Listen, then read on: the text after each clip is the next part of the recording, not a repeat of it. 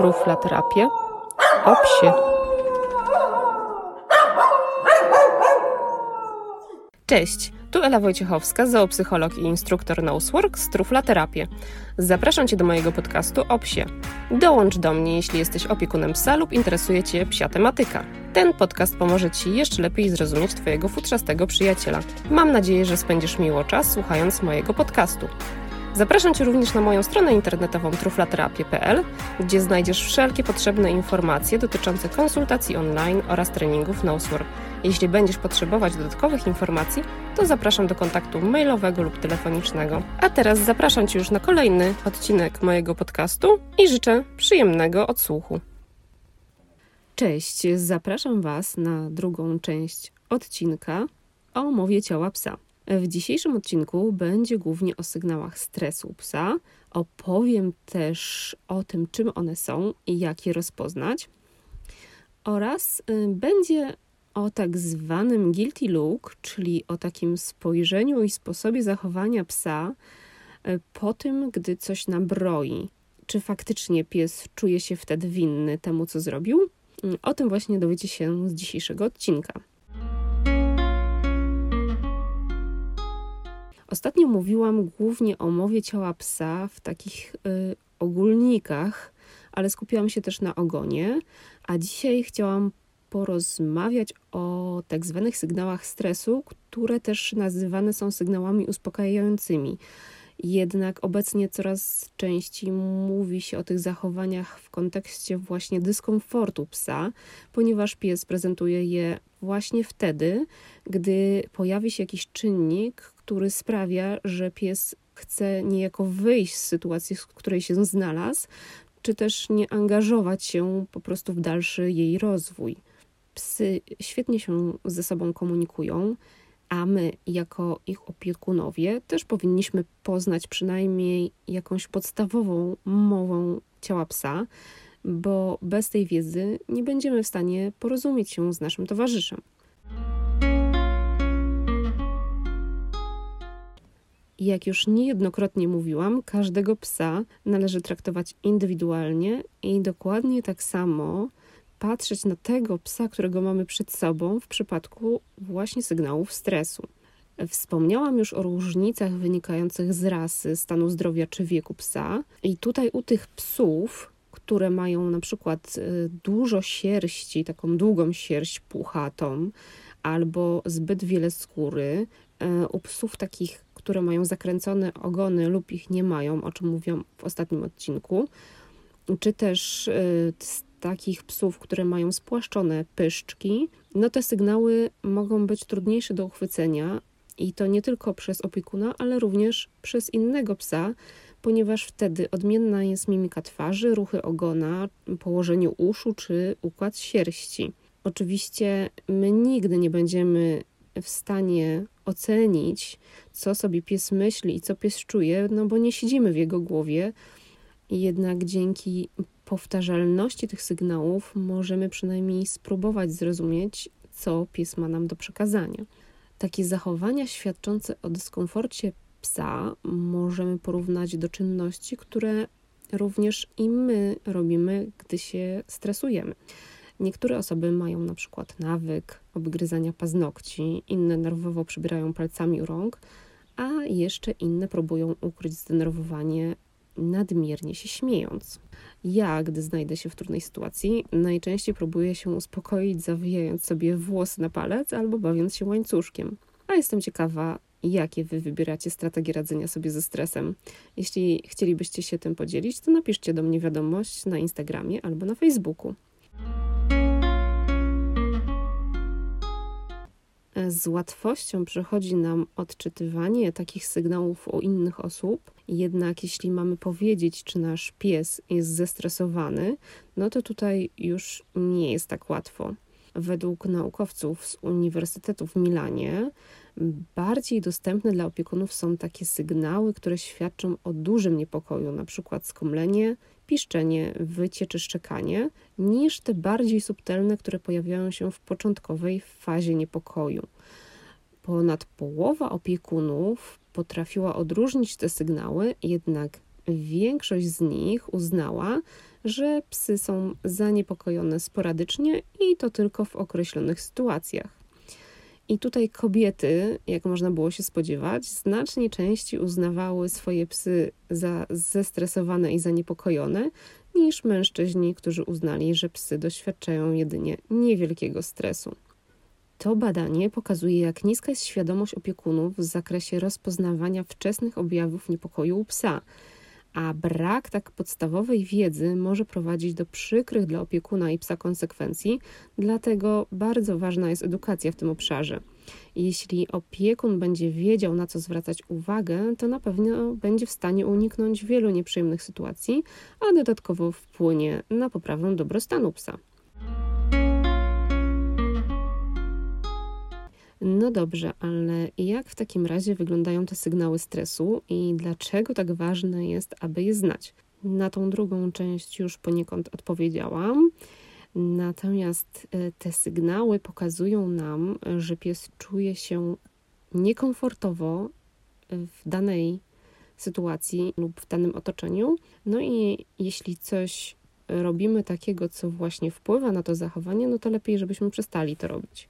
Jeśli nauczymy się odczytywać te sygnały wysyłane przez psa, no to będzie nam łatwiej komunikować się z nim, a także będziemy mogli rozpocząć pracę nad tym, pojawiały się one znacznie rzadziej, ponieważ możemy sobie wypracować pewne zachowania, które mm, sprawią, że na przykład czynności dotychczas uznawane przez psa jako mało przyjemne, powiedzmy obcinanie pazurów czy czesanie, staną się dla niego całkiem znośne, no i nie będziemy musieli już uciekać z naszymi dłońmi, żeby nas pies w nie nie pogryzł. No dobra, a jak wyglądają te sygnały stresu psa? Jakie to są zachowania? Zacznę może od tych najczęściej prezentowanych, bo na pewno każdy z Was spotkał się z tym, że gdy celujemy w psa obiektywem aparatu albo telefonu, to zaczyna on nagle ziewać, odwraca głowę albo się oblizuje. To są właśnie sygnały stresu, które mówią nam, że robienie zdjęć niekoniecznie bawi psa tak jak nas. U nas e, takie sygnały najczęściej prezentuje trufla. Trufla bardzo nie lubi, jak się jej robi zdjęcia i zazwyczaj ucieka albo w najlepszym wypadku odwraca głowę i ziewa.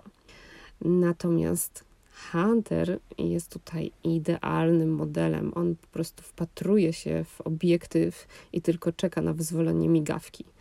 Czasem to nawet przeszkadza, bo jakbym chciała takie zrobić naturalne zdjęcie, to jest to dosyć trudne, ponieważ Hunter zawsze kieruje swój wzrok w obiektyw i patrzy uparcie w niego i trudno mu zrobić takie zdjęcie z nienacka. E, Fika kiedyś uciekała przed obiektywem, ale dzięki takiej wspólnej pracy teraz całkiem nieźle pozuje i czasami nawet jest prawie już jak hunter. Oczywiście ziewanie, odwracanie głowy czy oblizywanie się mogą pojawić się też w innych sytuacjach, które nie są do końca pozytywne dla psa, więc obserwujcie, co mówi do Was pies. Oprócz e, ziewania może się pojawić na przykład dyszenie. Jeśli pies nie jest chory, zmęczony intensywną aktywnością, ani temperatura otoczenia nie wskazuje na przegrzanie, no to może to być sygnał stresu. I w takim przypadku język psa jest zazwyczaj wtedy bardziej spięty niż gdy faktycznie mamy do czynienia z zmęczeniem i gdy ten język tak bezwiednie sobie zwisa z pyska psa. Kolejnym takim często obserwowanym sygnałem stresu jest tak zwane oko wieloryba, czyli pies kieruje tak wzrok, że widoczna jest duża część białka oka. Wiąże się to najczęściej z odwracaniem właśnie wzroku. Dlatego, tak jak mówiłam już, nie należy patrzeć psom, szczególnie nieznajomym, prosto w oczy, no bo to jest taki dla psa sygnał grożący. Psy raczej unikają wzajemnych spojrzeń i ten wzrok właśnie gdzieś kieruje się e, w bok. Jeśli pies się obawia, to może się również pojawić położenie uszu po sobie. To też jest sygnał, który bez wątpienia widzieliście niejednokrotnie u psa. Ten sygnał pojawia się często razem z odwróceniem wzroku, niską pozycją ogona i niską pozycją całego ciała, gdy pies e, jest według niego w niebezpieczeństwie i próbuje go uniknąć i stać się takim prawie niewidzialnym psem. Często takie zachowanie pojawia się u psów zdziczałych lub zabranych ze złych warunków, albo też u psów schroniskowych, zabranych ze schronisk. I często takie psy chowają się za meblami, ponieważ nowe otoczenie i duża ilość nowych bodźców po prostu je przerasta. Praca z takimi psami wymaga doświadczenia oraz dużego zaangażowania i bardzo dużo czasu, jednak później, gdy sobie wypracujemy już zachowanie z psem, to satysfakcja jest ogromna. Kolejnym sygnałem, na który warto zwrócić uwagę i który pewnie często obserwujecie, jest otrzepanie się psa. Takie otrzepanie się jest interpretowane jako pozbycie się nadmiernych, y, nagromadzonych nadmiernie emocji. I często takie otrzepanie się jest poprzedzone drapaniem się psa. Drapanie bez powodu może być też sygnałem, który mówi, że pies próbuje znaleźć sobie jakiś sposób na prowadzenie sobie w danej chwili. Jest to tak zwany sygnał przerywający i występuje właśnie, gdy pies chce wyjść z niekomfortowej sytuacji, jednak do końca nie wie, jak sobie z tym poradzić. Znajduje sobie właśnie wtedy jakieś zajęcia, na przykład drapanie czy węszenie, pozwala mu poczuć się lepiej. Często na spacerach psy sięgają właśnie po strategię węszenia, gdy na horyzoncie pojawia się zagrożenie, na przykład inny pies lub człowiek, jeśli mają problem z ludźmi, no i zaczynają wąchać ziemię, choć tak naprawdę zupełnie nic ciekawego tam nie ma. Jeszcze jednym dość specyficznym takim sygnałem, o którym warto wspomnieć i który łatwo daje się zaobserwować, jest podnoszenie przedniej łapki.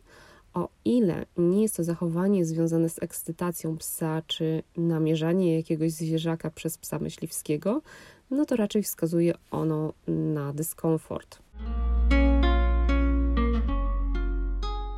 Nierzadko sygnały związane z przeżywaniem niepokoju u psa oraz takie sygnały, które pokazują nam, że pies chce nas uspokoić, odbierane są przez opiekunów jako zachowania, które sugerowałyby o tym, że pies czuje się winny. Na YouTubie oraz w sieci ogólnie można znaleźć mnóstwo takich filmików prezentujących psy, które miałyby czuć się winne po rozszarpaniu poduszki czy zjedzeniu kanapki z talerza, nieprawidłowa interpretacja psich zachowań jest zazwyczaj powiązana z nadmierną antropomorfizacją, czyli przypisywaniem psom ludzkich cech. I to niejednokrotnie powoduje zaburzenia na linii komunikacji pies-człowiek. Badania pokazały, że winne spojrzenie to jedynie nasza interpretacja tego, jak zachowuje się pies, ponieważ w rzeczywistości nie ma to nic wspólnego z poczuciem winy u psa. Prezentowane przez psa spojrzenie, jak i inne sygnały, które dla nas niejednokrotnie mogą kojarzyć się z tym, że pies wie, że źle zrobił, to tak naprawdę odpowiedź na negatywną postawę i emocje opiekuna. Psy bezbłędnie potrafią odczytywać nasze emocje, więc gdy czują, że opiekun jest zdenerwowany i ta złość jest skierowana na psa, no to wysyła on komunikaty, których celem jest złagodzenie ludzkiego gniewu. Natomiast nie jest to zupełnie próba przepraszania za swoje nieposłuszeństwo. Także miejcie to na uwadze, gdy po powrocie do domu znajdziecie zniszczenia poczynione przez psa Pies nie zrobił tego, bo jest złośliwy. Najprawdopodobniej przyczyna leży głębiej i należałoby w takiej sytuacji zgłosić się do specjalisty, który pomoże ją znaleźć. I nigdy, ale to przenigdy nie krajcie psa za sygnały stresu, które wam wysyła, ponieważ on próbuje się z wami komunikować i przekazać, że nie czuje się dobrze w położeniu, w jakim się znalazł. I najważniejsze, należy patrzeć na cały kontekst i na ciało psa całe, a nie na pojedynczy sygnał.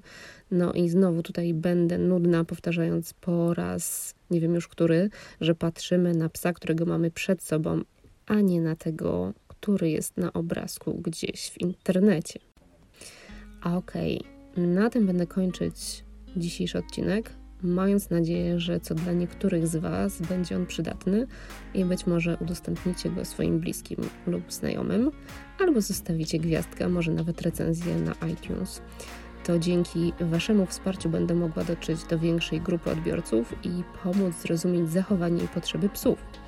Dziękuję Wam za poświęcony czas i do usłyszenia za dwa tygodnie. Pa pa!